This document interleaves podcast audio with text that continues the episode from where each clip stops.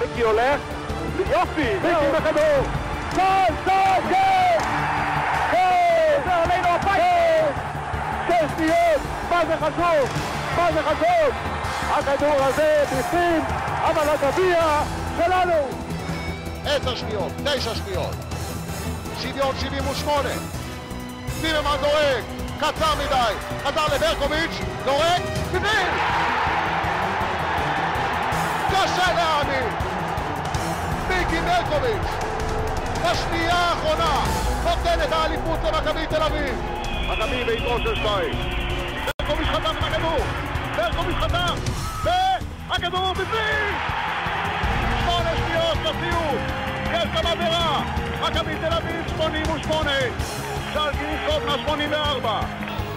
הולכים על ברקוביץ'. יש עוד שבע שניות, ברקוביץ' מנסה להיכנס. וכדור בפנים! אבניק נותן לריין יד. לא! ניצחנו! ניצחנו! אם לא ביקי ברקוביץ' ייקח את האחריות על עצמו בגלל הניצחון. ברקוביץ' עובר לקבל את הכדור, לא יכול, עכשיו כן. ברקוביץ', לוויתור, ברקוביץ', והכדור בפנים! סטריקס עם הכדור עם ג'ונסון. עוד שלוש שניות, אסור לקבל סל, סטריקס זורק, והכדור בחוץ, והמשחק מסתיים! מכבי תל אביב מנצחת 81-80 ומי קולע את סל הניצחון? מי קולע את סל הניצחון? אם לא, סניור מיקי ברקוביץ'.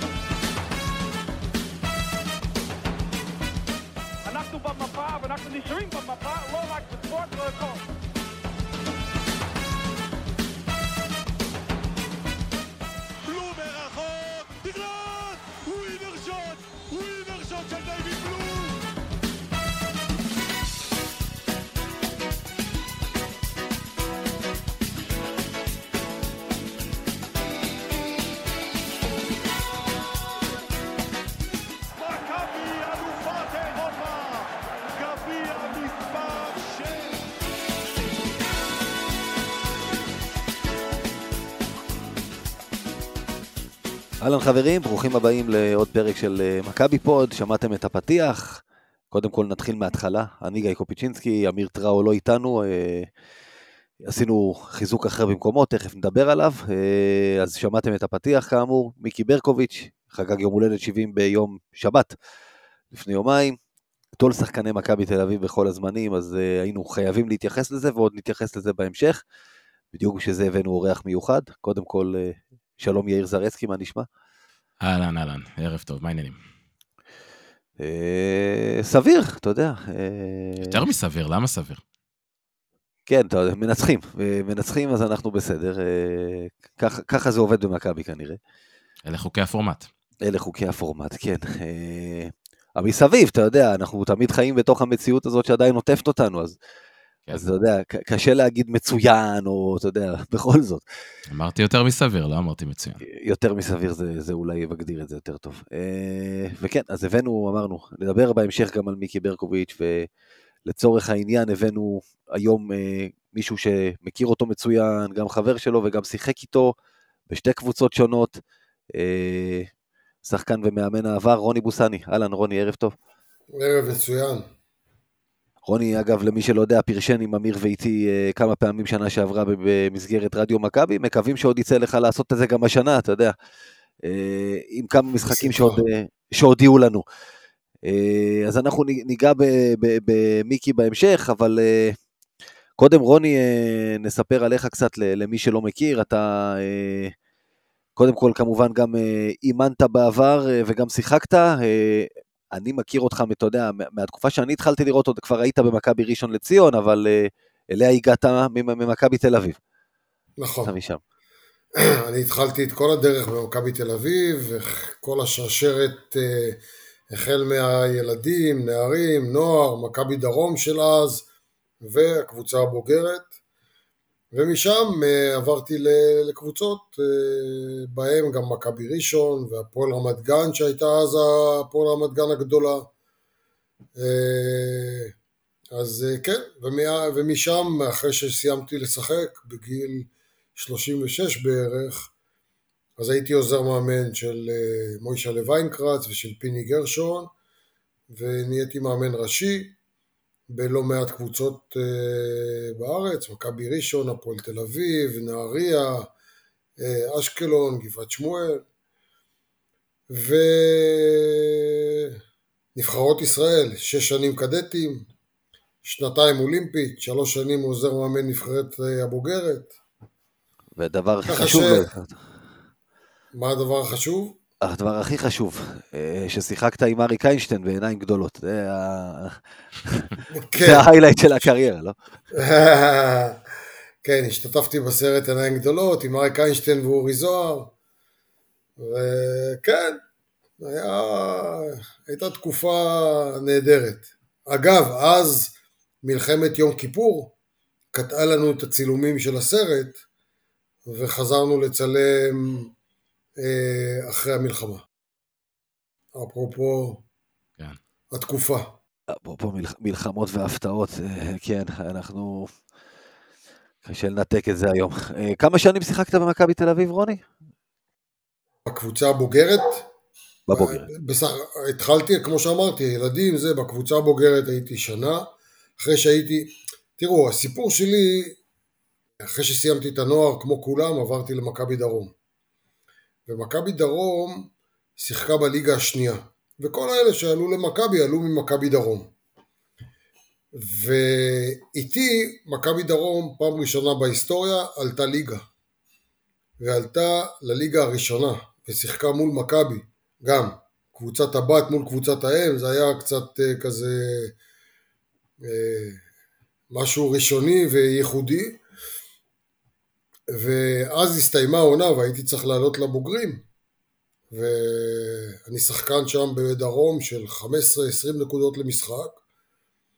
ובאו אליי שמלוק ורלף ואמרו לי רוני אנחנו צריכים אותך עוד שנה במכבי דרום כי אם אתה עולה לבוגרים עכשיו מכבי דרום נופלת יורדת ליגה.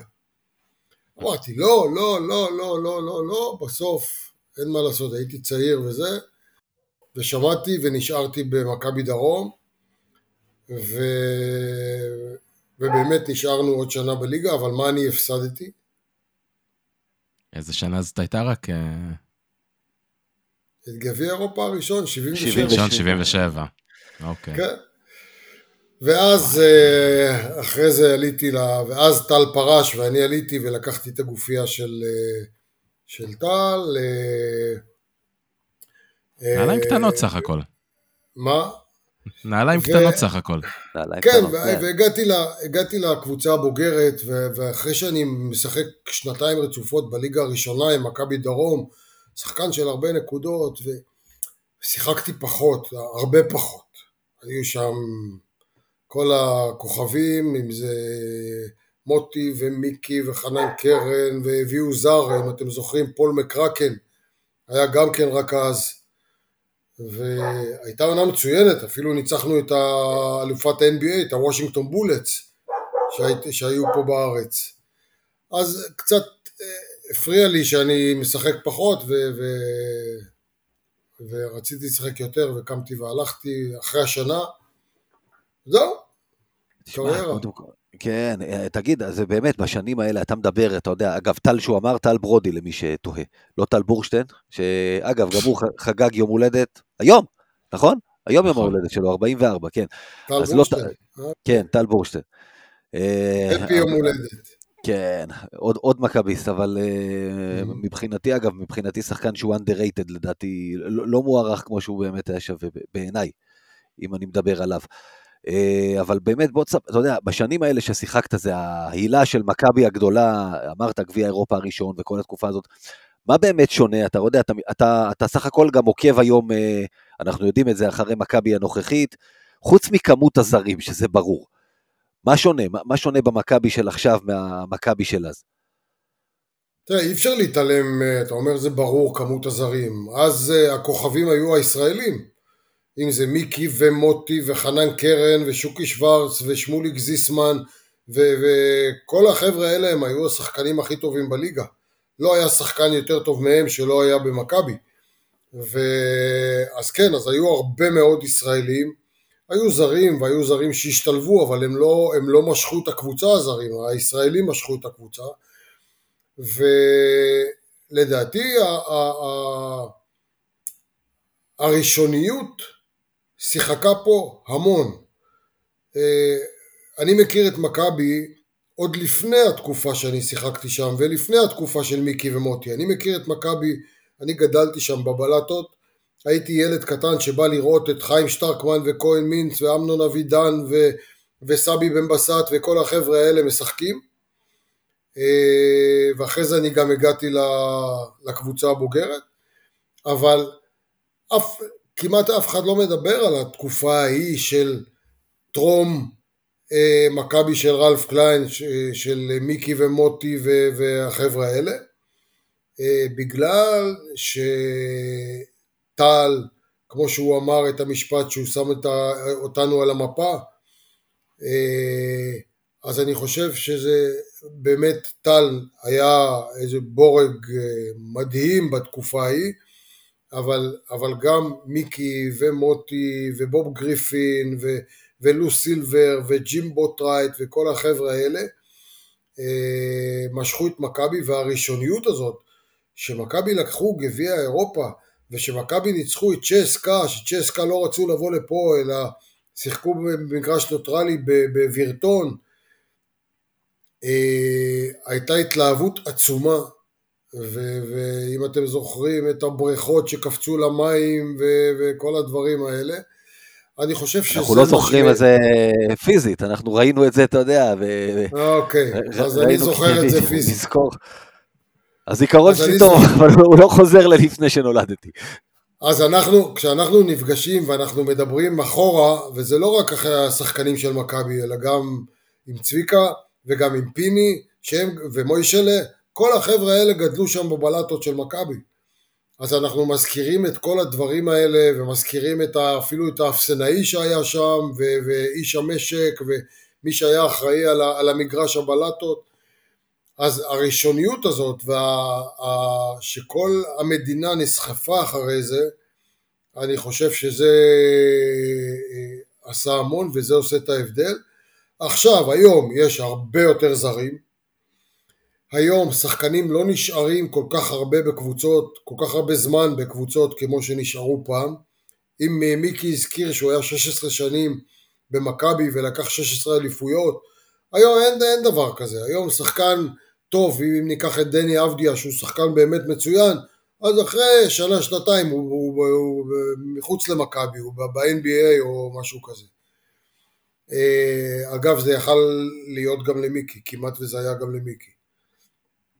אה, אז זהו, אלה, אלה נקודות שהן אה, בעיניי מאוד מרכזיות, ואחרי שמכבי כבר לקחו לא מעט גביע אירופה, זה לא כמו הגביע אירופה הראשון. אין מה לעשות, ככה זה. אתה מבין, יאיר, על מה אנחנו מדברים היום? אתה יודע, הנה, הוא מדבר, זה בדיוק העניין. אה, מדורת השבט, הוא אומר שכל המדינה יצאה לחגוג את הניצחון הזה על צסקה, למשל.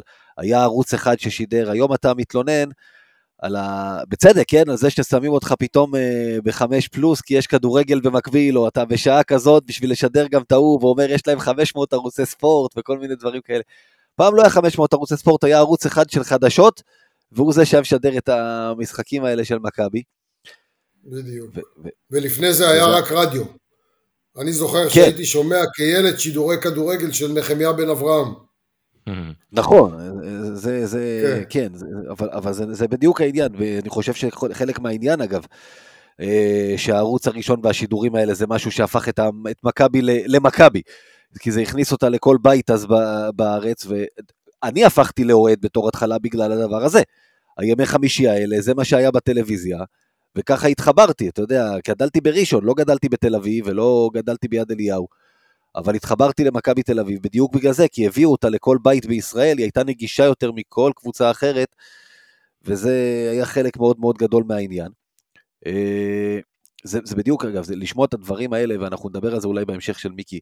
גם אה, סיפורים מלפני שנולדנו, להיות מכביסט, אתה, אתה פשוט מרגיש חלק מזה, זה, זה חלק ממך, ו, וכל המורשת הזאת, אנחנו מדברים על זה הרבה, וחלק מהסיבה שאמיר ואני פתחנו את הפודקאסט הזה, זה בדיוק זה, זה להסביר לדור הצעיר שהרבה מהם לא מכירים את השמות שאמרת, ולא, וחלקם לא מכיר גם אה, את, אולי את ההיסטוריה המאוד עתיקה הזאת, אה, אה, איזו מורשת מפוארת יש למכבי תל אביב של עשרות שנים, 90 פלוס כבר, וזה, והכל הוא חלק מתוך המועדון הזה, גם בתקופות הפחות טובות שלו, גם בתקופות היותר טובות שלו.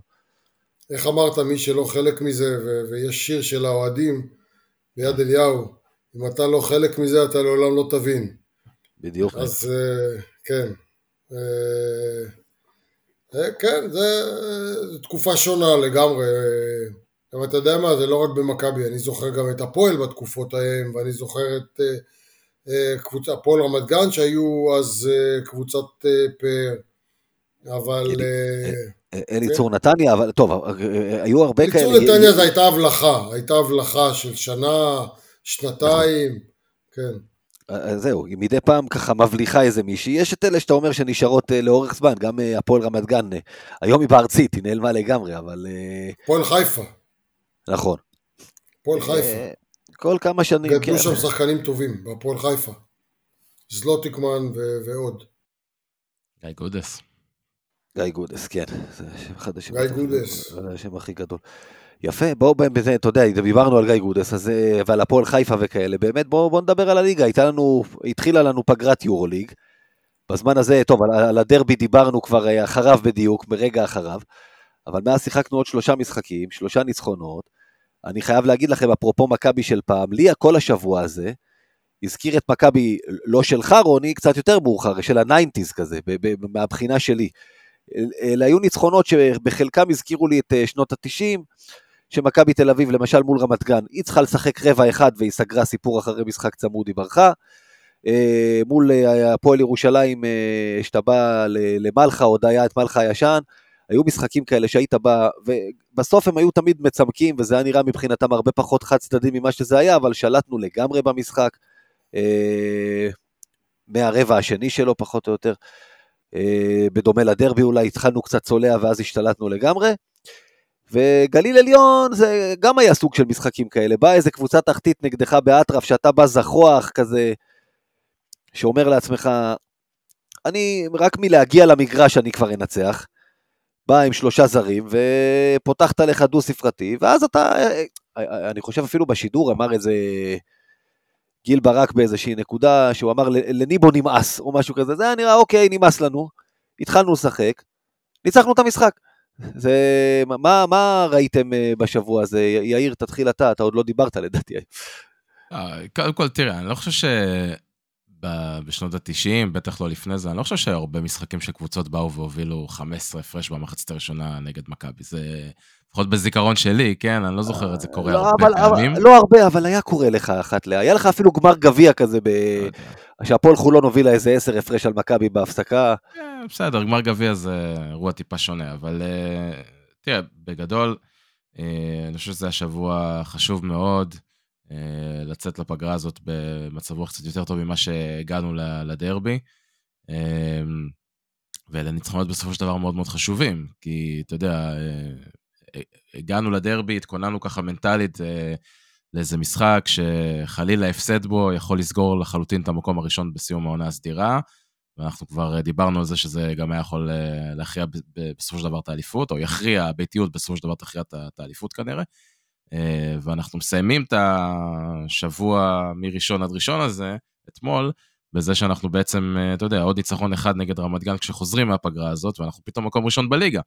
אז אה, אלה היו ניצחונות מאוד מאוד חשובים, כי בעצם הבאנו את ה... או שמנו את הגורל שלנו בידיים שלנו, אנחנו לא תלויים יותר באף אחד בהקשר הזה.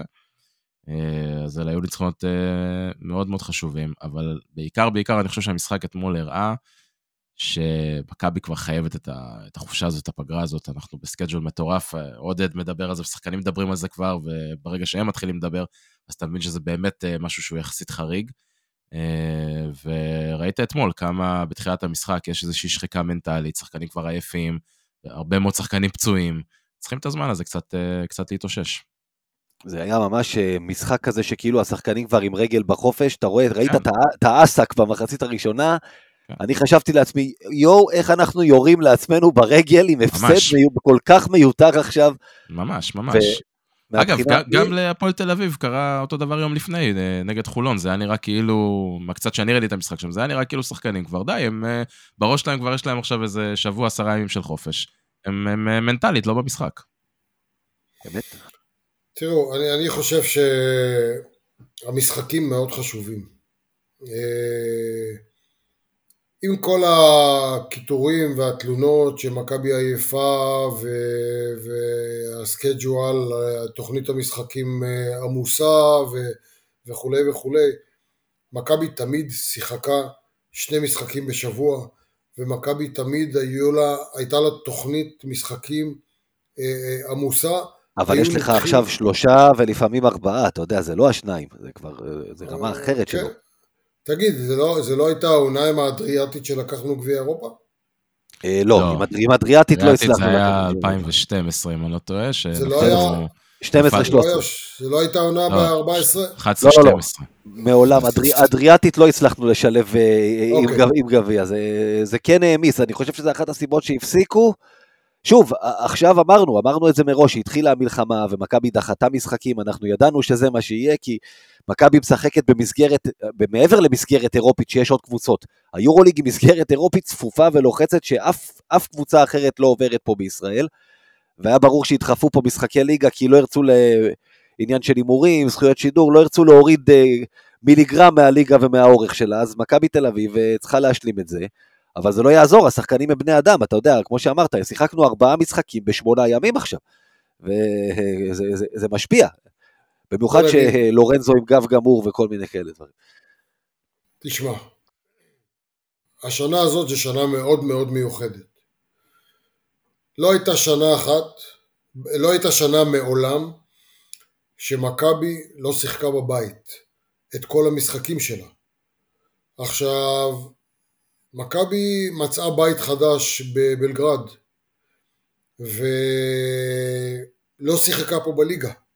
שיחקה פעם בשבוע כאשר השחקנים הישראלים נוסעים חזרה למשפחות ונוסעים חזרה לישראל ונוסעים חזרה לבלגרד והזרים נשארים שם ומתאמנים בנפרד ולמכבי בעיניי אה, היו חסרים משחקים וברגע שהם נכנסו לליגה, אז לפחות כרגע נראה לי שהקבוצה נכנסת לכושר.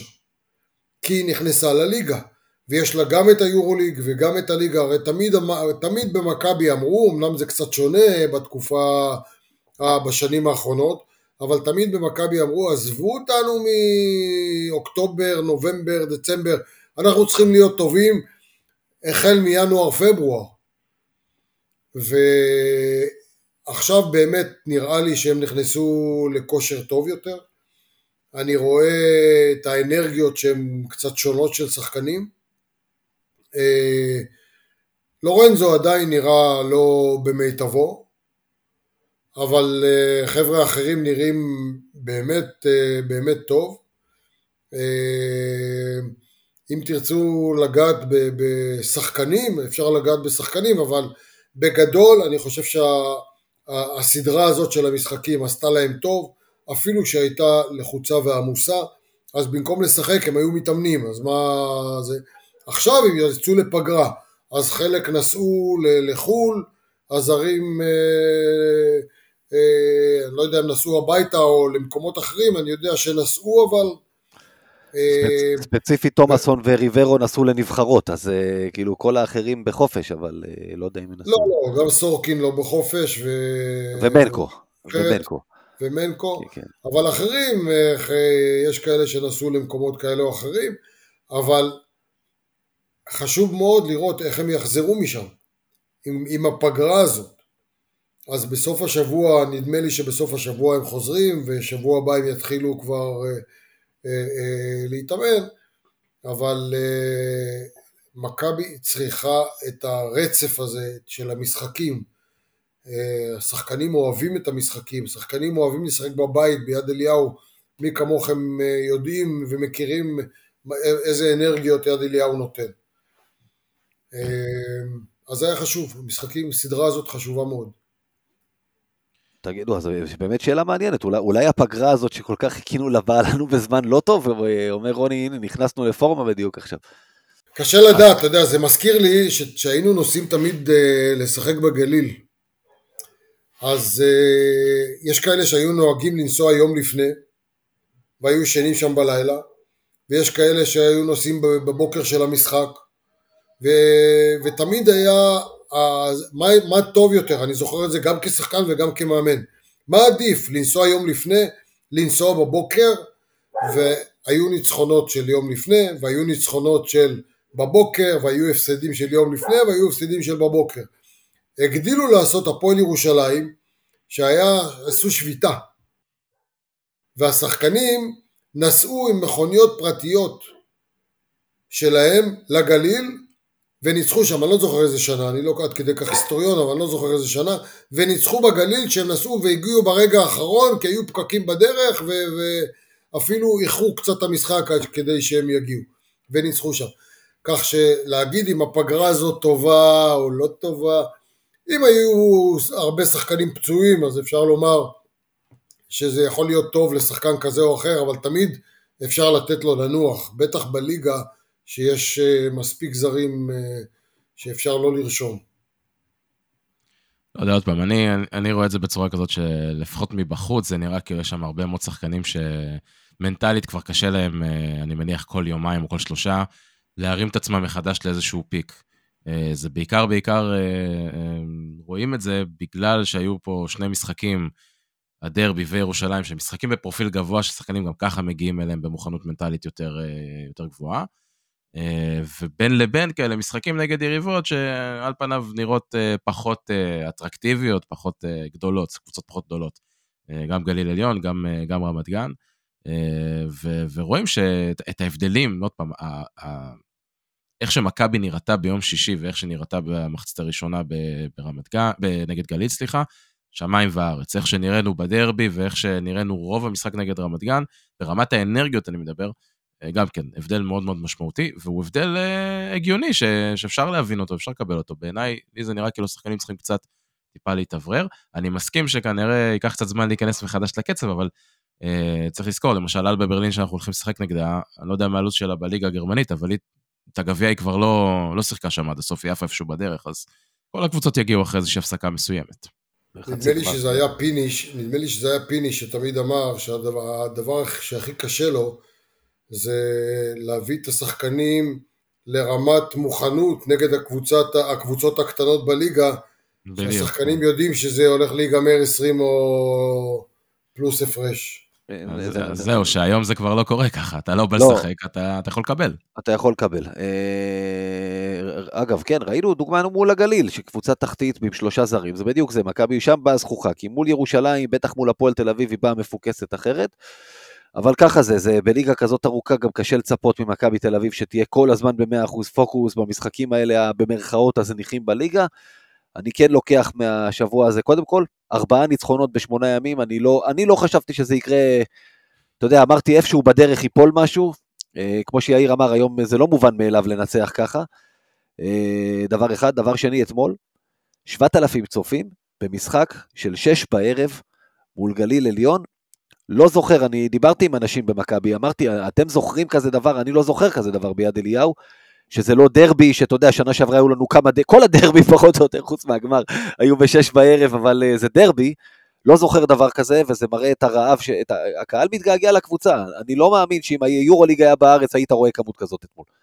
Uh, אבל, אבל היה כיף לראות את זה, הקהל בא ו...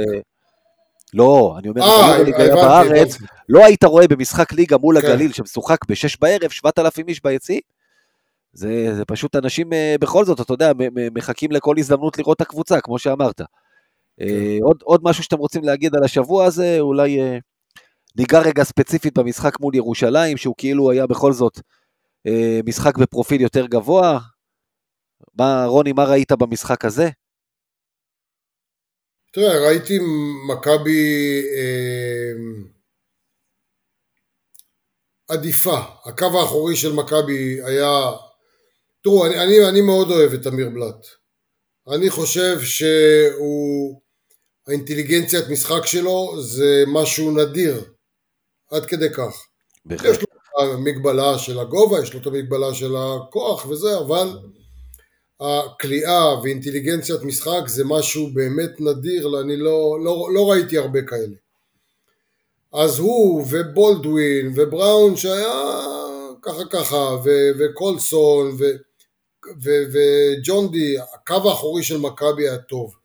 כשאתה מוסיף גם את uh, סורקין שהוא באמת טאלנט אדיר ו- ויש לו עוד מקום אפילו להתפתח ואני ממש נהנה לראות אותו אה, מוסיף אותו ואתה מוסיף את ריברו עם המסירות של תמיר ו... אז קשה לעמוד מול מכבי. מכבי לדעתי בנויה בצורה נהדרת.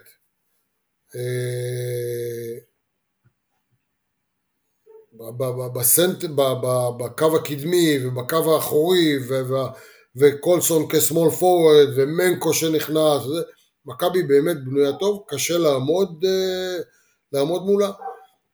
וברבע השלישי הם ברחו עם תמיר בלאט וסורקין והפועל ירושלים אני חושב שהיא יכולה יותר כשג'נקינס יוצא, במיוחד אחרי ש... איך קוראים לו נפצע? אה, צ'צ'שווילי. כן, אה, גבי, אחרי שגבי נפצע, אז כשג'נקינס יצא, הפועל ירושלים היו עם short lineup, הארבע והחמש שלהם היו אה, בלייזר וג'ונסון.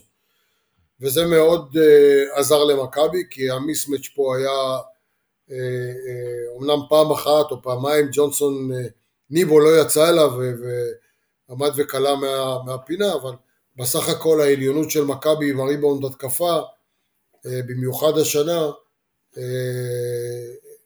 כך שאני חושב שבמשחק הספציפי הזה מכבי uh, הייתה הראתה עליונות ברורה, אה, אני לא בטוח שירושל... שזאת היכולת הכי טובה של ירושלים, אני חושב שהם עוד יכולים להיות אה, מסוכנים. בתור התחלה, אתה יודע, היא כבר שינתה קצת את הסגל מאז, נמרוד לוי הצטרף, שזה יהיה משמעותי בליגה, אין לישראלי היום ב-level הזה לדעתי. כן, אבל, אבל הישראלי הזה, זאת אומרת, מה שאני רוצה להגיד, הפועל ירושלים, אני חושב שהבעיה שלה ספציפית נגד מכבי, זה שברגע שקרינגטון לא, כנראה לא יקבל, בעצם הוא נרשם כזר, אז גם הוא יקבל אזרחות, הוא ייחשב כזר העונה. אה, ברגע שהוא נחשב כזר ולא כישראלי, לא משנה מה הם החליטו לעשות ואיזה ישראלים הביאו, השמיכה שלהם תהיה קצרה מאיפשהו. הרי מה נמרוד לוי מביא לך? הוא מביא לך כליאה בעמדה 4, אז כמו שרוני אמר, קיבלו את זה, אתה יודע, מקריס ג'ונסון בדקות שלו בעמדה מספר 4 ליד הנקינס, ויכלו לקבל את זה גם מבלייזר אם הוא היה במשחק קצת יותר טוב. זאת אומרת, זה לא מביא לך עכשיו פה איזה משהו אה, מחפה על חיסרון מובנה שיש להפועל ירושלים נגד אה, מכבי תל אביב, לפחות בפורמט הנוכחי שלה. כי ספידי סמית יירשם, והנקינס, אה, אף אחד לא יוותר עליו, וגם לא על קריס ג'ונסון, והם ירצו בטח לעלות עם שני הגארדים שלהם, עם רנדולף וקרינגטון, ובמצב הזה, אני, אני לא רואה איך הם עושים איזשהו שינוי שמצליח לכפר על, ה, על החסרונות שיש להם מול מכבי. אבל נשים אותם רגע בצד, יש פודקאסטים שלהם שהתעסקו בהם. אה, אני כן אני רוצה... חושב ש... עוד נקודה כן. אחת, אני חושב שנקודה מהותית שקרה ב... בירושלים זה המאמן. גם, אין ספק, ברור, כן. אה, שינוי מאוד מאוד משמעותי, אה, בלי שום ספק. אני כן רוצה אבל לקחת משהו ש, שרוני אמר לגבי הקו האחורי של מכבי, אני רוצה להוסיף לו קצת צבע עם, עם טיפה נתונים. כי רוב מה שדיברו אחרי המשחק הזה זה הנושא הזה של אה, מכבי עם, עם שני גבוהים, שיחקנו אולי חוץ מהחמש-שש דקות הראשונות שג'יי כהן אה, שיחק, כל יתר הדקות שיחקנו עם, עם בעצם שני סנטרים. אה, בין, מבין השלושה, ניבו, סורקין וריברו, תמיד שניים היו על המגרש, וכולם דיברו על השליטה של מכבי מתחת לסלים, ואין ספק שזה היה נקודה מאוד מאוד חשובה לניצחון, לסיים משחק עם, עם 50% מהריבאונדים מתחת לסל של היריבה, זה נתון שהוא חריג. 17-17 היה מתחת לסל של ירושלים בריבון, זה נתון שהוא חריג אפילו למכבי, אה, גם בליגה הישראלית. אה, אבל אני חושב שהיתרון הזה בריבאונד, הוא קצת שם בצל איזושהי נקודה שבעיניי הייתה מאוד מאוד חשובה ומאוד מאוד אה, תרמה לניצחון. כי אני בעצם טוען שהריבון התקפה של מכבי במחצית הראשונה, אה, באיזשהו מקום עזר לנו להישאר בסקור טוב, 45 נקודות במחצית, למרות שלא שיחקנו כל כך טוב בהתקפה. אה, ומצד שני, בחצי השני, כמו שרוני אמר, ברבע השלישי בעיקר, זה הרגיש לי שבפעם הראשונה מאז שג'יקיץ' מונה, מונה למאמן ירושלים, יכול להיות שזה קשור גם לזה שהוא לא נמצא שם יותר, אה, הגארדים שלנו הצליחו למצוא את הדרך לפרוץ את ההגנה שלהם סוף סוף, ו- ולייצר נקודות. עכשיו קודם כל נגיד מבחינת נתונים, חצי ראשון, 11 ריבאונדים בהתקפה למכבי, בחצי השני רק 6, אוקיי? אה, זה אמנם תורגם בסוף לכמעט אותה כמות של נקודות, 11 ו-12, אבל אני חושב שהנתונים של הגארדים שלנו, זה, זה הנתון שבאמת באמת הכריע את המשחק הזה. כי בגארדים, במשחק הזה, סליחה, הגארדים שלנו ייצרו בכלייה או במסירה 60 אה, מתוך ה-90 נקודות. אוקיי? ובעיניי ה-60 נקודות האלה, זה הסיבה העיקרית שהגענו לסקור הזה של 90 אה, נקודות. ואני אסביר למה, למה אני אומר את זה. אגב, כשאני אומר גארדים, הכוונה שלי היא בעיקר, בעיקר אה, אה, תמיר בלאט, לורנזו ווייד בולדווין. השחקנים שקטש נותן להם לקבל את רוב ההחלטות עם הכדור ביד, לזה אני מתכוון, אוקיי? אז אני לקחתי ארבעה משחקים אה, מאז תחילת העונה שעברה נגד ירושלים. אה, לקחתי את הגמר גביע, לקחתי את שני משחקים שהיו בליגה שבהם ירושלים באמת רשמו סגל חזק, אה, ולקחתי את גמר גביע ווינר שהיה בתחילת העונה הזאת. בממוצע במשחקים האלה, הגארדים היוצרים שלנו הביאו 37 נקודות למשחק, שזה היה קצת יותר מחצי ממה שקלענו בממוצע נגד ירושלים, 70 נקודות. ביום שישי רק תמיר בלאט לבד עשה כמעט את הנתון הזה עם 31 נקודות בכלייה או במסירה. אוקיי? ואם אנחנו מסתכלים עוד יותר לעומק, אז במחצית הראשונה אמרנו, קלענו 45 נקודות, 22 מזה היו. באו מהגארדים שלנו, שזה קצת פחות מחצי. אוקיי? אותו קצב כמו המשחקים הקודמים נגד ירושלים.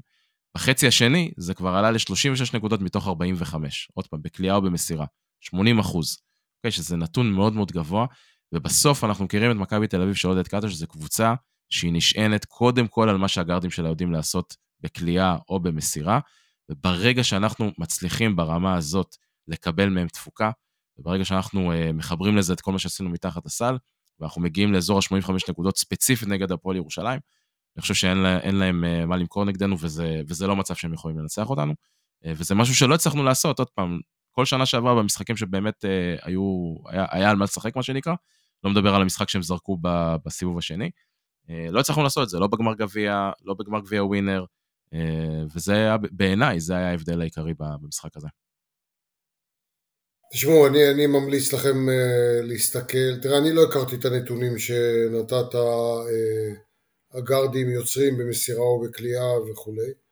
אני רואה את זה במשחק, אני רואה את מה שהם עושים במשחק, אני לא הולך וחופ... מסתכל אחר כך בסטטיסטיקה. אה, ממליץ לכם ללכת, אה, לא ללכת, לראות במשחקים את ה... כשמכבי עולה להתקפה, לראות את אה, סורקין וריברו, איך הם תופסים שחקן נועלים אותו בצבע, ואיך תמיר בלאט, שלדעתי כמעט היחיד במכבי, שמוצא אותם שם במסירה גאונית, במסירה של ממש שהוא משחרר את הכדור, שהוא ראה את זה בשבריר של השנייה, והוא מפטם את, הגבור, את הגבוהים בצורה יוצאת מן הכלל. פעם גיא פניני היה מפטם את סופו נדמה לי, ושחקנים אה, כן. כאלה. אה, אבל תמיר עושה את זה יוצא מן הכלל. בולדווין, סקורר, לוקח את הכדור, יש לו חדירה, מה שתמיר אין מן הסתם, תמיר אה, פחות penetrator, הוא יותר קליעה מבחוץ, משחרר את הכדור מהר ויד מצוינת. בולדווין עושה את ה scoring, בולדווין נכנס לסל, בולדווין כשהוא רואה שהוא סגור בכניסה לסל, או אחרי שהוא נכנס, אם הוא רואה פתאום שסגרו אותו, הוא יודע לעשות את ה kick out, את המסירות החוצה. לורנזו בראון זה יותר pick and roll, הוא, הוא פחות אה, אה, יוצר עכשיו משהו משנה שעברה. אה, אז אמרתם פצוע, הוא פחות יוצר. אבל כמו שאמרת, זה בעיקר שני הגבוהים האלה, סורקין וריברו, שיודעים לקלוע, ניבו לא עושה את זה, ניבו הוא יותר alley oops, יותר pick and roll ומתגלגל פנימה. מאוד יפה לראות את, ה, את השילוב הזה. אני כן, אני, תמיר בלאט, אתה הזכרת אותו, אז קודם כל נגיד, תמיר בלאט הרגיש כאבי גב אחרי המשחק הזה, לא שיחק מול גליל עליון, שוחרר מהנבחרת, הזכרנו קודם פגרת הנבחרת, אז הוא יהיה בפגרה כי הוא לא יהיה עם הנבחרת, וגם במכבי תל אביב לא יודעים, של, אתם יודעים, אנחנו בדרך כלל יודעים מה זה אומר הלא יודעים להגיד הזה, לא יודעים להגיד אם הוא יחזור מיד אה, אחרי פגרת הנבחרת, אם הוא יחזור נגיד למשחקים הבאים של מכבי תל אביב בשבוע הבא. אה, תרשו לי לנחש, ושוב, זה לא על סמך עכשיו ידיעה, אלא על סמך הכרת הדיבורים האלה שיוצאים מהמערכת, שאני מעריך שבשבוע הבא לפחות, מול אה, רמת גן ומול אלבה ברלין, אני לא חושב שנראה אותו. אני מקווה שזה לא ליותר מזה, כי אתה הזכרת כמה שהוא משמעותי, גם בלתת מנוחה ללורנצו שבעצמו סובל מהגב, גם בחוכמת המשחק שלו, זה לא סתם, אתה אמרת, הוא, הוא לא אתלט, והוא לא מאוד גבוה, והוא לא קופץ, והוא עשה קריירה מהאינטליגנציה הסופר גבוהה שלו של כדורסל. הבן אדם פשוט מבין את המשחק, ממש. ברמה שמעט מאוד שחקנים, בטח ישראלים, מבינים אותו. אה, תמיר אה, בלאט, כשאתה מחבר, זאת אומרת, היכולת שלו היא באה לידי ביטוי בעובדה שהוא, זה לא רק ראיית משחק, יש לו גם טיימינג מעולה. אה, הוא, נכון. הוא, יש לו דיוק במסירות, ושלושת האלמנטים האלה ביחד באמת מתחברים למה שרוני אמר מקודם, שהוא הוא, הוא רואה הרבה לפני כולם את ריברו לאן הוא הולך ומתי הוא הולך לנעול את השחקן ומתי לתת לו את הכדור. וכשסורקין אה, זז, אז מתי לתת לו את הכדור כדי שיהיה לו הכי קל אה, לעשות את המהלכים שלו. אה, וזה משהו שבעיניי שם אותו, אגב, אני עוד אמרתי את זה לפני שהוא חתם במכבי, אחד המוסרים הכי טובים שיש היום בכדורסל האירופאי, לדעתי, בלי שום ספק, כשמסתכלים על, ה, על האלמנטים האלה. אם לא הטוב ביותר. כן, יכול להיות. אתה יודע, כן. יש לך קמפצו ויש לך את... לא ראיתי אותם עושים דברים מיוחדים כמו שאתה... מי? כן, נכון. ת, ת, אני אומר, יש, יש שחקנים, אבל הוא, הוא, הוא ברמה הזאת. זאת אומרת, הוא לא נופל מהם ביכולת המסירה. כשאתה מחבר את הדברים האלה של ראיית משחק, דיוק, טיימינג, זה בסוף, אין מה לעשות, זה מביא את התוצאות. כן. אז בואו, זהו, אז אה, דיברנו על מכבי העכשווית, בואו נחזור עכשיו בזמן אה, קצת, אמרנו, מיקי ברקוביץ' חגג יום הולדת 70 ביום שבת, אה, אנחנו חייבים, מוכרחים לדבר עליו, כי באמת זה גדול שחקני מכבי תל אביב, אני קודם כל אגיד בנימה אישית שוב פעם. וישראל. וישראל. כן, וישראל. נכון, קודם כל, אתה יודע, איתו נבחרת ישראל הגיעה להישג השיא של המקום שני באליפות אירופה, שזה נשמע דמיוני היום, מקום שני באליפות אירופה אה, לבוגרים, 1979. אני, אני אתן לך, רוני, כי אתה מכיר אותו יותר טוב מכולנו, אה, להתחיל ולספר עליו, קודם כל באמת, מה, מה הפך אותו, מה הפך את מיקי ברקוביץ' למיקי ברקוביץ'? מה עשה אותו כזה גדול? וואו, שאלה, קודם כל הוא שחקן. קודם כל הוא, אני זוכר כילד, אה, מיקי שנתיים מעליי בגיל. וזה מאוד קרוב, כאילו אנחנו מאוד, אה, אני זוכר, אפילו אני ששיחקתי בנערים והוא בנוער, אז הייתי עולה. היו מעלים אותי. להתאמן עם הנוער פה ושם. קודם כל הכישרון, אני זוכר אותו מאליפויות של בתי הספר. הוא שיחק בתל נורדו, זה ביסודי, ואחר כך הוא שיחק בשבח, בבית ספר התיכון, והכישרון שלו זה היה יוצא דופן. הכוח שלו, המהירות שלו. הוא היה ממש מהתל אה, כשהוא היה מגיע לסל. וגומר עם הפינגר הולס מתחת לידיים של שחקנים ו...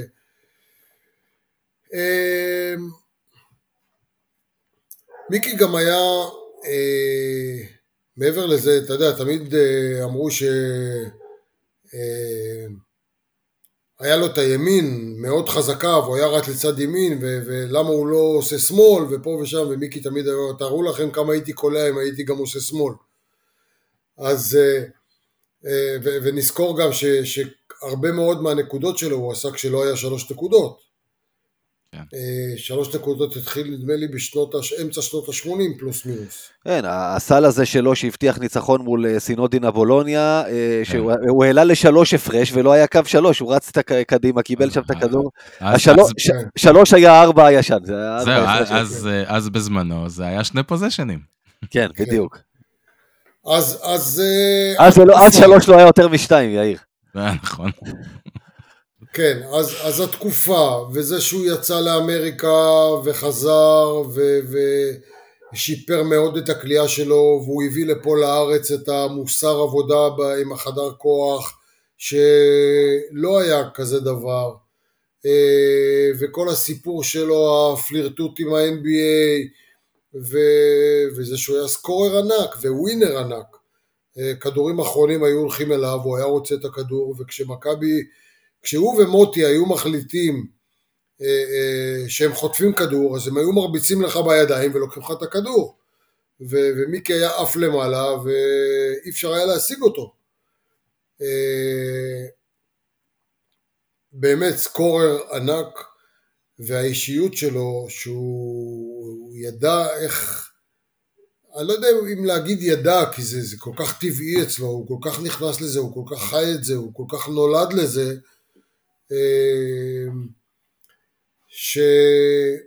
שאישיות ש, שכולם, אה, גם כמו שאמרנו בהתחלה, הראשוניות הזאת, ש, שהם שמו את, את, גם את מכבי וגם את הכדורסל על המפה, אה, זה עשה אותו לגדול מכולם, ואין ספק שהוא היה נער זהב שגדל להיות אה, סופר סופר סטאר. אני חייב להגיד שמיקי ברקוביץ', אני, אני שוב, כשאני התחלתי לראות כדורסל, מיקי ברקוביץ' כבר שיחק בראשון לציון. העונה הראשונה שאני ממש עקבתי והתחברתי למכבי תל אביב זו עונת 88-9, עם ההפסד בגמר לספליט, ו- ומיקי ברקוביץ' כבר היה שחקן של ראשון לציון, וברור שהכרתי את השם, וידעתי שזה משהו ממכבי תל אביב, וברור, וזה השחקן הכי גדול, את הכל הכרנו. אה, וכמובן רוני, אתה היית יחד איתו שם, אה, והרואסטי, ובעצם זה, כן, אה, מכבי ראשון, למי שלא יודע, אגב, אתה יודע, הדור הצעיר מכיר מכבי ראשון בכתום. אנחנו כן. נסביר שמכבי ראשון של אותו זמן... אז לא היינו כתום. לא, צהוב כחול. כמו מכבי תל אביב, וכולם היו תמיד צוחקים שזה, שזה בעצם בית גיל הזהב של מכבי תל אביב, כי רוני, אתה הראשון בעצם שעשה את המעבר הזה לדעתי. אני הראשון. הראשון. ואז אחריך באמת גם אה, מיקי ומוטי וחן ליפין וגיא גודס ודורון ג'אמצ'י בשלב יותר מאוחר וקווין מגי אפילו באמצע ה nineties. כל האקסים האלה המיתולוגים של מכבי הלכו למכבי ראשון, החליפו צהוב כחול בצהוב כחול קצת, קצת דרומה יותר ועם אה, פחות פקקים אז אני חושב. אז, היום כבר אז, לא. אבל... אז כש, כשבאו ואמרו לי, שכזה רמזו לי שמיקי הולך לבוא למכבי ראשון, אני לא האמנתי, ואז הוא צלצל אליי לשאול אותי מה זה מכבי ראשון, מה טוב שם, לא טוב שם, איך, אה, מה קורה שם ופה ושם. אמרתי לו בוא בוא בוא בוא, ו... והוא באמת הגיע, וגם זלוטיקמן הגיע ביחד איתו. אה, וזה היה בשנת 89 נדמה לי, או 88-89, משהו כזה. וגם היה, היו שני זרים טובים, זה ספנסר ובנקס. כן, ועשינו עונה נהדרת, אה, ג'ינו בנקס שיחק בשיקגו בולס. מייקל ג'ורדן, כן, כן, נכון. בדיוק, עם מייקל ג'ורדן, היה בדיוק וזה. אה, ועשינו עונה נהדרת, שנה אחרי זה הגיע מוטי, הגיע לשנה אחת. מיקי היה ארבע שנים, אה, אה, לא, חמש שנים, חמש או ארבע, אני לא זוכר, בשנה האחרונה כבר הייתי עוזר מאמן כשהוא היה השחקן בשנה האחרונה שלו. ואז כן, אז היינו, בילינו הרבה יחד, גם במכבי, גם במכבי ראשון, אה, גם כשהוא היה בעלים של רמת השרון, אז אני הייתי המאמן, המאמן אצלו. או, אמ, רמת השרון חיפה, נכון? היה דבר כזה אז, רמת כן. השרון חיפה. נכון, נכון. איזה המצאות של הליגה הישראלית, רמת השרון כן, חיפה. כן, אתה יודע, הכל עניין של אה, תקציבים וכספים. מאיפה אתה לוקח כספים ואיך אתה נשאר בליגה, עם מי אתה מתאחד וכולי וכולי. כן, אני רציתי לומר בעניין הזה באמת, אני אומר, מעבר לזה שזה, את מיקי ברקוביץ' אני ראיתי במדים של מכבי תל אביב בפעם הראשונה, רק במשחק פרישה שעשו לו, ב-96. אבל זה לא משנה, שאני שומע מיקי ברקוביץ', אתה יודע, אתה, אתה מרגיש את, את הגדולה הזאת, אתה מרגיש את המורשת הזאת, אני יכול להגיד לכם שיצא לי לדבר איתו בטלפון לפני... מתי זה היה? לפני כמה חודשים, בשנה שעברה, שדיברנו גם על השידורים שלנו ברדיו מכבי, ורציתי להביא אותו, והוא אמר, תתקשר אליי. ואני הייתי בעצבים של, אה, בלחץ, אני הולך לשוחח עם מיקי ברקוביץ' בטלפון, זה, זה משהו כזה מבחינתי, אתה יודע, זה, זה סוג של כאילו, איך להגיד, זה כמו שיגידו לבן אדם דתי, שומע, אלוהים רוצה לדבר איתך רגע בטלפון, זה, זה משהו כזה, זה, זה, זה תחושה... הייתי ממש לחוץ מזה, אני אומר, זה, האנשים האלה זה כאילו סוג של גיבורי ילדות, וזה למרות שאותו אישית, שוב, לא ראיתי במכבי תל אביב. הוא במרכאות שראיתי אותו פעם ראשונה, באמת הוא היה היריב שלי. כולל אותה סדרת גמר ש, ש, ש, ש, שעוד מעט אה, ניגע בה. אה, יאיר, יש לך איזה ש... אני, אני אספר לכם כמה, אה, אמרת הוא גדול, ו... ו... פעם אחת עם, אה, עם מכבי ראשון ב, בלונדון, ובטורניר, טורניר חג מולד. והלכנו לשבת במסעדה, והיינו גם עם אה, בנות זוג וזה, והלכנו לשבת במסעדה, מיקי ושלי ואני, ונכנסת אה, מלצרית, והיא פתאום מזהה אותו, היא הייתה אה, סרבית, והיא מזהה אותו בלונדון, במסעדה בלונדון. ובהרבה מאוד מקומות באירופה שהוא היה אז, בתקופה ההיא הולך, היו מכירים אותו. פעם נסענו מיקי ואני אה, לארצות הברית, שנינו. נסענו לארצות הברית והגענו לאטלנטיק סיטי ולא היה מקום בבתי מלון, זה היה קיץ. לא היה מקום בבתי מלון. עכשיו אני אזכיר לכם שמיקי היה באוניברסיטה בנבדה, אה, נבדה לאס וגאס, UNLV. אז היינו באטלנטיק סיטי ולא היה מקום בבתי מלון ואנחנו מצלצלים לאיזה מין אה, אה, מרכז של בתי מלון ל- ל- ל- לשאול אם יש מקום, אין מקום. אנחנו עוברים מבית מלון לבית מלון, אתם יודעים שם בבורדווק באטלנטיק סיטי אין זה. הוא אומר לי, אתה יודע מה רוני, בוא. נכנסנו לסיזרס, למלון הסיזרס. סיזרס פאלאס. כן, סיזר פאלאס באטלנטיק סיטי. הולכים לקבלה, עכשיו אני לא יודע כלום, הוא מפתיע אותי. אנחנו הולכים לקבלה, והוא אומר לפקידת קבלה, אה, we have a reservation, יש, יש לנו פה הזמנה.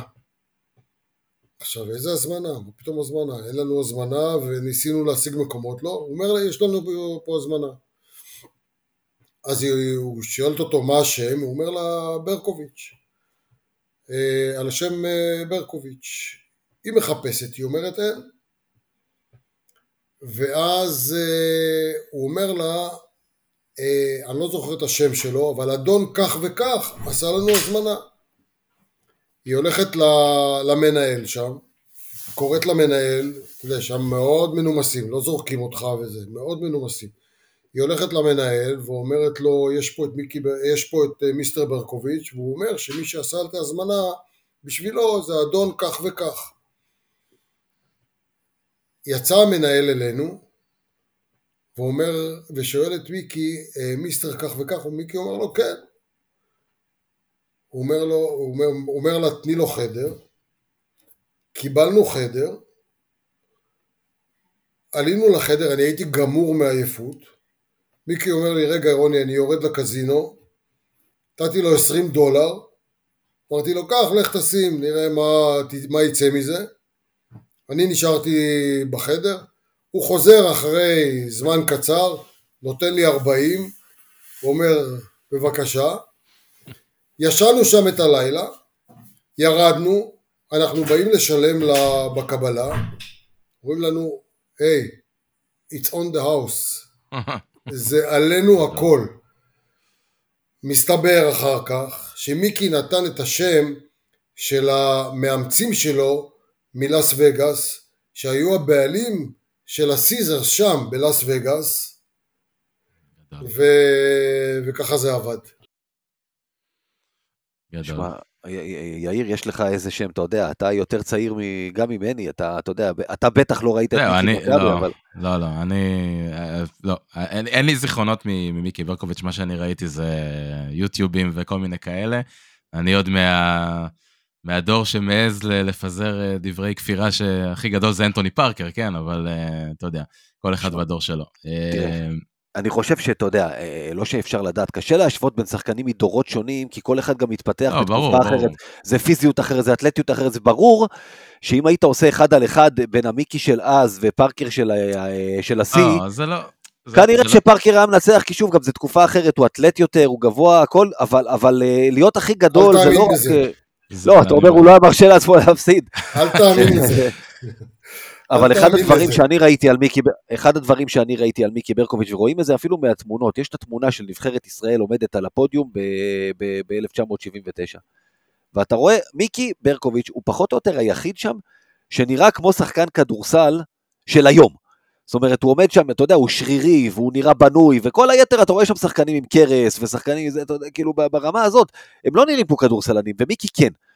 כמו שאמר רוני, הוא כנראה עבד, הוא עבד קשה, ועבד אה, על כוח, ועבד על, אה, על השרירים, ועל הגמישות, ועל הדברים האלה, הוא, הוא כל הזמן עבד קשה, כדי להיות באמת, אה, באמת הכי טוב. זה, זה, חלק, זה חלק ממיקי, שאיפה שהוא נכנס ואיפה שהוא מגיע, הוא בולט. לא משנה אם יהיו יותר גבוהים ממנו או יותר שריריים ממנו, איפה שהוא נכנס הוא בולט. בכל צילום הוא בולט. כמובן שניגשים לראיין אותו כל הזמן והוא אהוב על ידי התקשורת והוא אהוב על ידי הקהל והוא אהוב על ידי כולם. אני לא מכיר יותר מדי, אני לא מכיר אנשים בכלל ש... שלא אוהבים את מיקי. לא, תראה, אני אני אגיד לך... אפילו כאלה, אפילו כאלה ש, שהרגישו את נחת זרועו, כן. ששיחקו מולו, וכן, הם מאוד אני מעריכים אותו, ש- כולם. אני חושב ש... ברור, אני אומר, הסיפור עם פארקר, אני, אני, אני אומר אותו בחצי צחוק, כן, זה ברור שמיקי ברקוביץ' הוא...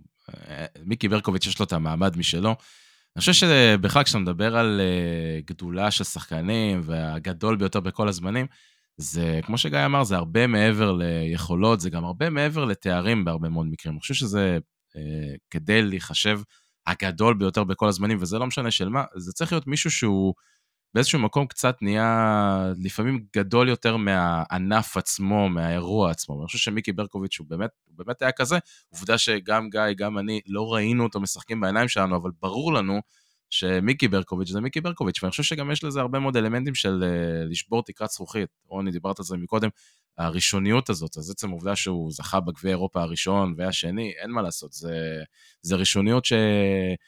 פארקר, אם ניקח אותו כדוגמה, כמה גדול שהוא לא יהיה, בסוף אין מה לעשות, הוא לא זכה בגביע הראשון ולא בש... כאילו, אתה מבין, זה, זה משהו אחר. אה, ודווקא פה אני, אני אשאל אתכם שאלה, נדבר רגע טיפה... מיקי היה שנייה. 17 עונות, 17 עונות במכבי תל אביב. 16, ו- לא? 16, סליחה, ולא הפס- ולא הפסיד אליפות אחת. נכון, שזה, שזה גם כן, דיברנו, זה חריג. אגב, גם פארקר לא הפסיד אליפות, כן? הוא פשוט חמש נכון. עונות עם חמישה פיינל פורים, נכון. והרקורד שלו מטורף על השנים שלו, לא שאנחנו נוריד ממנו משהו. ושלושה חד- גביעי אירופה. לא, הוא לא, עזר, לא. אני אומר, אה, אני תמיד אומר, לא הוא- ככה. הוא- הוא הזר- הוא הזר הכי גדול, ומיקי הוא הוא השחקן הכי גדול, זה אבל, נקודה. אבל בואו אני אשאל אתכם רגע שאלה, כי אנחנו מדברים פה על אה, לשבור תקרות זכוכית ודברים כאלה. אה, מה לדעתכם, נדבר רגע על הדור הטיפה יותר צעיר שמאזין לנו, מה דני אבדיה צריך לעשות כדי לסיים את הקריירה שלו ושיגידו זה הגדול ביותר בכל הזמנים? אה, וואו, שמע. קודם כל הוא הגיע, אתה יודע, מיקי לא הגיע ל-NBA, כאילו, שוב, זו תקופה אחרת, אני מניח שמיקי מיקי של היום היה מגיע כמו גדול, כי היום אה, לוקחים ברור. גם, אה, הוא כנראה היה, היה פחות גדול במכבי, כי היו חוטפים. אותו הרבה הרבה, קודם. אבל דני גדל בתקופה פשוט יותר טובה להגיע למקום הזה. דני כבר טוען רציני מאוד לכתר, כי אתה יודע, בוא, אתה יודע, כספי שיחק שם עשר שנים ועשה קריירה, זה לעשות קריירה מדהימה. והייתה תקופה שהוא העמיד אפילו ממוצעים של איזה דאבל פיגר סביב העשר נקודות. אבל אבדיה עכשיו שם לך, אתה יודע, את ה-20 ואת ה-30 ואת ה-40, הוא הפך להיות כוכב בקבוצה שלו, לא משנה כמה היא קבוצה גרועה, כן? אבל, אה, אבל הוא, זה, זה כבר שם אותך בדרך לשם, אתה יודע. אה, קח את נוביצקי שהוא סוג של אל בגרמניה, וזה, למשל. כי, כי הוא הפך לכוכב על ב- בתוך קבוצת NBA, במקרה שלו הוא גם אה, הוביל קבוצה לאליפות, אתה יודע, כל אחד והזה שלו. אבל אם דני אבדיה יהפוך להיות שחקן שהוא מוביל גם בקבוצות NBA טובות, כאלה שעושות פלייאוף ודברים כאלה, יהיה לו say, אתה יודע, כאילו, בטח, בטח לדור הצעיר ש, שמאוד לוקח את המקום הזה של ה-NBA בתור uh, סימן לגדולה. שלמיקי לא יהיה את זה, שוב, בגלל התקופה. כן. אני אגיד לכם. קודם כל דני אבדיה, סופר שחקן. All around, עם יכולות בלתי נגמרות, שאין לו חולשה. עושה הכל כמו, כמו גדול. אבל מעבר, אה, קודם כל הוא צעיר, והוא, כמו שדיברנו על מיקי, על האישיות של מיקי, אז דני אבדיה, אנחנו נכיר את האישיות שלו בשלבים מאוחרים יותר, זה אחד. הדבר השני, בוא נראה אותו, את דני, לוקח את נבחרת ישראל למקום שני באליפות אירופה, ביורו בסקט. בוא נראה אותו לוקח קבוצות בישראל ומביא אליפות, או לא רק בישראל, אבל מביא הישגים. אז דני אבדיה באמת הביא הישג עם נבחרת העתודה והביא את אה, אליפות אירופה. וזה זה כבר מכניס אותו לרשימה של הגדולים מאוד. אה, אבל יש לו עוד הרבה דרך ואני חושב שדני אבדיה יהיה מצוין ויראה לנו יכולות מדהימות אה, ואני מאוד מקווה שהוא יראה לנו גם שהוא כזה, אתה יודע, אישיות אה, סוחפת כמו, כמו מיקי. אה, אה, כך שיש עוד זמן, עוד, עוד מוקדם לשפוט את, אה, או לחתום עם דני אבדיה ככה או ככה, ובואו רק נקווה שהוא ימשיך להשתפר ויהיה טוב, וייקח אותנו להישגים אה, יפים. זהו, מיקי היה מנהיג קודם כל, את זה אבדיה עוד צריך להוכיח שהוא, שהוא יכול להיות גם במקום הזה. רוני, לפני שנסיים, אנחנו, אתה תיקח אותי לשיעור היסטוריה שלי דרך משהו שלך. Uh, הסיפור שאתה יודע, סיפרת בשידור אצלנו, uh, גמר 90-91, אתה ומיקי, uh, ומיקי נמצאים בראשון מול מכבי תל אביב. נזכיר, הטוב מחמישה אז, מכבי עם יתרון באיטיות, הגעתם לראשון, ניצחתם את המשחק השני אצלכם. מכבי לקחה שניים ביד אליהו, הגעתם למשחק מספר 4, אה, אתם מובילים בשתיים, הנה, מכאן זה שלך. אה, מכבי זרקה את הכדור לסל, והכדור, הריבאונד הגיע למיקי, וקודם כל הוא היה צריך למסור את זה. אם אני במקומו אני הייתי מוסר, אבל מיקי כמו מיקי, שהוא ווינר בדמו, אה, חיכה שיעשו לו את הפאול, כדי ללכת לקו. והוא הלך לקו, ולפני ה... המשחק הזה ב, בימים לפני היה כתוב, נדמה לי שאם מיקי ילך, אה, יצטרך לנצח את מכבי, איך זה יהיה, וכל מיני דברים כאלה. ומיקי הלך לקו, ואין בן אדם בישראל ובאירופה שאתה שולח אותו לקו לפני מיקי. אתה רוצה שהוא יהיה על הקו בשבילך לפני מיקי.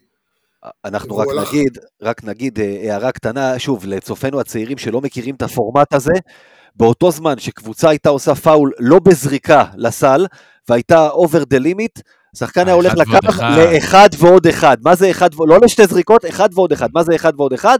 אתה זורק את הראשונה, אם קלעת אותה, יש לך עוד זריקה. אם החטאת, יש ריבאונד, אין עוד זריקה. זה היה המצאה של פעם, שבכדורסל האירופאי... אגב, אני ממש מקווה שיחזירו את זה מתישהו. זה היה פורמט מלהיב, היה, היה עניין. מלהיב. היה עניין. אנחנו פעם אכלנו אותה גם על זה, שאנקרם פספס אחד ועוד אחד וקיבלנו סל מבולוניה בצד השני, היה לנו גם דבר כזה, כאילו זה קרה בנייטיב. זהו, תמשיך, אז, אז אחד ועוד אחד, זה, זה הסיטואציה. אחד ועוד אחד, והוא הולך לקו, ואתה מבסוט שמיקי הולך לקו, כי אתה יודע שזה בפנים ונגמר המשחק, והוא פספס את הזריקה הראשונה. וואו. ומכבי לקחו את הריבאון ומוטי דניאל הלך ועשה סל בצד השני ועשה הערכה ואנחנו עשה כבר ראינו... עשה שתי זריקות, כן, הוא הלך על העונשין ואתם, והוא עמד, עמד בלחץ, הוא חדר לסל, הוציא פאול ו, ושם שתיים. והיינו עם, עבר, עם עבירות ובהערכה מכבי ניצחה ולקחה את המשחק החמישי ליד אליהו ו... לא, לקחה את הרביעי, זה 3-1, בזה זה נגמר, זאת אומרת הערכה בראשון ו, וגזרה רשתות. זה, זה, במקרה הזה זה פשוט נגמר 3-1, היא לא הייתה, זה, לא לקח את זה ליד אליהו, היה 2-1 מכבי, וזה היה בדרך להיות משחק חמישי ביד אליהו. נכון, נכון, נכון. וזה לא נכון, קרה. נכון. עכשיו, אתה אמרת שג'אמצ'י זרק איזה משהו למיקי לפני הזריקות, או משהו כזה, לפני הזריקה. כן, אז כמו שאמרתי, לפני זה אמרו מה יהיה אם מיקי אה, יצטרך לנצח את מכבי, אז אה, מיקי ענה כמו מיקי, אה, משהו כזה, אני לא יודע איך אני אעשה את זה, או אני לא זוכר ממש איך הוא, ו- ודורון אה, עמד שם ליד, ה- ה- ליד מיקי בזריקות עונשין, ו- וזרק לו מילים, אבל לא רק דורון, זה, אני חושב שזרקו לו עוד חלק מהצד של מכבי, אבל דורון גם כן, אה, אתה יודע, שמסתדרים שם, אז דורון עומד שם אה, מאחורה וזורק למיקי אה, באוזן אה, כל מיני אה, אה, מילים בסגנון, אמרת ככה ואמרת ככה, או משהו כזה. והוא פספס. אתה יודע, יש את ה-small talks הזה לפעמים, ו... אה, אז כנראה שאיכשהו זה, גם, גם זה גרם ל... הוא היה צריך להוכיח לכולם שהוא בסוף גם אנושי. ההפך, אני חושב שהוא יצא מכביסט, אתה יודע, גם במצב הזה, אתה יודע, גם שהוא במרכאות לא יוצא ווינר, הוא יוצא ווינר, כי הוא, כי הוא מביא למכבי. לא, סתם.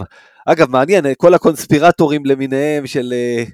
תיאוריית הקונספירציה ש, של מכבי שולטת גם בליגה ובשופטים ובפה, לא היו שהוא פספס בכוונה, לא היה דיבורים על הדברים האלה, כי לא, אני לא זוכר. אני, לא, אני היה, זוכ... לא היה פייסבוק וטוויטר אז. לא היה. אני זוכר בזמן אמת, בתור ילד שראיתי את המשחק, אני גדלתי בראשון קודם כל, וברור שגם עקבתי בקרוב אחרי הסדרה הזאת, לי היה ברור שזה 2-2, שמיקי הולך לקו 2 הפרש, לא היה לי ספק שהוא שם, אגב, גם הייתי רגוע, באותו זמן ראשון ביד אליהו היה פיגור 15 כבר בקיבוץ גלויות, כאילו, יסלח לי רוני, אבל לא היה לי ספק שניקח בחמישי, אבל אמרתי, וואלה, עוד פעם עכשיו, עוד משחק עכשיו, מכבי באותו זמן, צריך להבין, לא היה בהיסטוריה עדיין משחק מספר 5. אה, זה קרה פעם ראשונה, שנה אחר כך, עם סדרת האגרוף המפורסמת, מה שנקרא. Mm. אה, אז זה הסיפור הזה על אחד ועוד אחד, ושגם מיקי הוא בן אדם. טוב, אתם יודעים, הוא, הוא ומי שנולד איתו באותו יום, מייקל ג'ורדן, אז גם ג'ורדן אמר, אתם יודעים, זוכרים את הזריקות שקלעתי, לא זוכרים את כל אלה שפספסתי, בסוף כדי לקלוע גם את כל הווינר שוטס האלה, גם הייתי צריך לפספס כמה וכמה פעמים. אין מה לעשות, כולם, כולם בני אדם, אבל, אבל ההיסטוריה זוכרת את סלי הניצחון של מיקי ברקוביץ' ומה שהשמענו בתחילת הפרק, זה בדיוק זה, יש לו כמות בלתי נתפסת של אה, סלי ניצחון, אנחנו נלך לשיעור היסטוריה שלנו שנוגע לקו העונשין, כי אפרופו הבדל של פעם ועכשיו, אחד ועוד אחד ודברים כאלה, אה, בואו נשאל אתכם, אתם יודעים היום, מה קורה היום אם שחקן חודר לסל, ממש ממש ככה קרוב לבאזר, הולך לסל, מוציא פאול, מה הולכים השופטים לבדוק? זה היה בזמן או לא. אוקיי, לא, עזוב, היה בזמן, עכשיו מה הם בודקים? אה, בלתי ספורטיבי, לא בלתי ספורטיבי, דברים כאלה. גם לא, עזוב את זה. היה פאול, פאול רגיל. בן אדם הולך לזרוק, קבל פצצה על היד. השעון מתאפס, מה השופטים בודקים עכשיו? זאת אומרת, אם זה היה לפני ה buzzer או לא. הם הולכים לבדוק גם כמה זמן נשאר, נכון? אם זה 0.2, אה, אוקיי, אם זה 0.3, הם הולכים למוניטור ושעה מריצים אחורה ומחזירים קדימה. פעם גם זה לא היה, לא היה מוניטור. מה היה קורה שבן אדם הוציא פאול וזה היה בזמן והשעון מתאפס? הוא היה הולך לזרוק שיש 0 על השעון, והזריקות האלה נכון. יכלו כמה פעמים להכריע משחקים. מכבי תל אביב ב nineties, אני זוכר שני מקרים, אחד מה שנקרא בצד שלה ואחד הפוך, שעומד שחקן על הקו עם 0-0 על השעון, היה לנו את uh, רדי סבצ'ורצ'יש נגד אורטז, מחזור ראשון של uh, גביע אירופה לאלופות uh, 94-5, שהלך לריבאונד התקפה, אני לא בטוח בכלל שהוא התכוון לזרוק את זה. השופט הציוני באותו זמן החליט שזה פאול בזריקה ושלח אותו לקו, כי לצרפתים היו עבירות לתת, אם, זה, אם מחליטים שזה לא פאול בזריקה זה כדור מהצד עם אפס על השעון והפסדת. וצ'ורה הלך לקו במינוס נקודה, הוא קלע רק אחת אגב, כן. ומכבי ניצחה בהארכה, זה אותו משחק שאיבדנו את גיא גודס לכל העונה, תום צ'יימברס עוד ישב בצד וכל הדברים האלה, אבל פחות משלוש שנים קודם לכן, מכבי תל אביב מוצאת עצמה מול גליל עליון ששיחקנו נגדה השבוע, ביד אה, אליהו. העונה הזאת שדיברת עליה, זה העונה ש... 91-2. אה, לא, לא, לא, לא, לא, אה, 94, אה, כן, כן, זה כן, הפסידו לראשון לציון בגביע ב-13 הפרש ורלף נשלח הביתה, נכון. לך, כן. הפסידו לי 13 הפרש, כן, אני הייתי המאמן של מכבי ראשון, שנה ראשונה שלי אם אני לא טועה. אגב, היה שני משחקים ברבע גמר גביע, היה גומלין אחר כך ונגמר 30 הפרש. זאת אומרת, אם, אה, אם צביקה שרף כבר על הקווים. נכון, נכון. אז אה, אה, ניצחנו אותם 13 הפרש, באותו ערב רלף פוטר. צביקה, שהיה מאמן של לימוז' שלא נתן, או לא מספיק נתן לגבוה של לימוז' לשחק, צביקה היה בלי הפסד שם. ופיטרו אותו מלימוז' אפילו שהוא בלי הפסד, בגלל שפרדריק וייס... פרדריק וייס, נכון. לא שיחק מספיק דקות uh, לטעמו של היושב ראש, או מי שזה לא יהיה. של הבעלים, היה, היה, היה לו שם איזה קשר, אני חושב, הוא יצא עם הבת שלו, היה איזה משהו הזוי כזה, לא היה. איזה משהו, משהו שם שלא באמת היה ספורט. ואז צביקה כבר היה איזה שבוע בארץ, כמו שאמרתי, רלף פוטר, צביקה קיבל את התפקיד, ואז הוא בא, צלצל אליי ואמר לי, רוני, בוא תהיה עוזר שלי במכבי. אמרתי לו, תשמע, איך אני יכול? אני תחת חוזה במכבי ראשון וזה, אני לא יכול. ואז אה, הוא לקח אה, את יורם חרוש להיות אה, עוזר שלו, עוזר שלו במכבי. אז, אז אה, כן, זה, זה, תשמע, זה סיפורים ש... אז, אז הנה, זה היה העונשין אז שלטובת מכבי, אז אמרנו, ב-91-2 היה למכבי מצב הפוך, יד אליהו גליל עליון, שעד אותו זמן לא ניצחה, באותם שנים לא ניצחה מעולם ביד אליהו, והלך שחקן, אתה בטח מכיר את השם, כי אתה לדעתי גם שיחקת איתו, יואב קדמן? אתה, אתה מכיר אותו? בוודאי. היה לא, במכבי תל אביב גם, לא שיחקת איתו. הוא היה במכבי באותו זמן, באותו זמן כשחקן גליל הולך, לזריק, הולך לסל, מקבל פאול בזריקה והשעון מגיע ל-0-0 וב-85-84 למכבי הולך יואב קדמן לסל לשתי זריקות לקו והמשחק הזה אגב לא, לא כמו היום שהכל משודר, זה לא משחק ששודר, אני זוכר שפשוט אני קורא עליו למחרת בעיתון, כי גם לא היה לך, גם לא היה אינטרנט ודברים כאלה שאתה יודע, יכולנו להתעדכן, לא היה מכבי פוד שיספר לך מה קורה. הלכת, הלך, מחרת בעיתון גיליתי, זה, היה, זה אשכרה הגיע לעמוד הראשי, כי מכבי כמעט הפסידה משחק ליגה ביד אליהו לגליל עליון. יואב קדמן על הקו עם 0-0, והוא החטיא את שתי הזריקות. אה, אתם יודעים, במצב כזה הראשונה היא קריטית, יש לך משקולות אחרי זה אם אתה מחטיא. יואב קדמן היה כשחקן עונשין לא רע בכלל, היה טוב. פספס את השתיים, ו- ואני פשוט זוכר את התמונה בעיתון של הספסל של מכבי, הלפני ואחרי, שכולם עם ידיים על הראש ככה ברגע ששרקו את הפאול, ואת האחרי שכולם עם ידיים באוויר ו- וחוגגים את הניצחון שהם קיבלו בנס. אה, אלה דברים ששוב, היום כנראה היו הולכים למוניטור, רואים אם זה 0.3 או 0.4, ויש לך לדבר אחר כך. דווקא, יש מקרה אחד, אם אני לא טועה מעונת 2021, אתה זוכר מה זה גיא? מקרה בדיוק כזה. עם עונשין של אפס כן. אה, על השעון? כן. 2021. אם אני לא טועה, יכול להיות שאני, אני, אני מקווה שאני לא טועה בעונה, אולי זה 2020, אולי 2019, אני לא זוכר. סקוטי. רגע, אתה מדבר עם המכבי, עם השחקן, אה, שירושלים הייתה עם שחקן יותר על המגרש? לא, לא, לא, לא, לא, לא, לא, לא. לא. בדרייבין, בדרייבין. משחק ליגה נגד הפועל, דרבי. סקוטי ברבע רביעי פסיכי.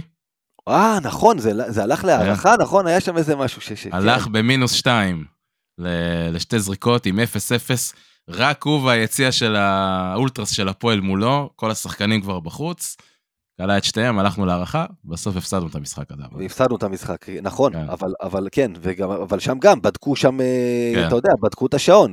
נכון. שם לא היה לבדוק, שם זה היה הזמן, זה היה בזמן, פשוט השעונים, אז אתה יודע, הם לא היו עוצרים, הם היו ממשיכים לרוץ. או, כן. אז uh, במקרה של uh, סיפור צ'ורצ'יץ' בזמנו, שוב, בעידן uh, מוניטור היום, אני חושב שיש שם עוד איזה שנייה, פשוט השעונים אז לא היו יודעים לעצור אותם, היו ממשיכים לרוץ, גם אחרי סלים, גם בסוף. איך אמרת פעם בפרק קודם, בשנים ההם, שמעון היה מוניטור.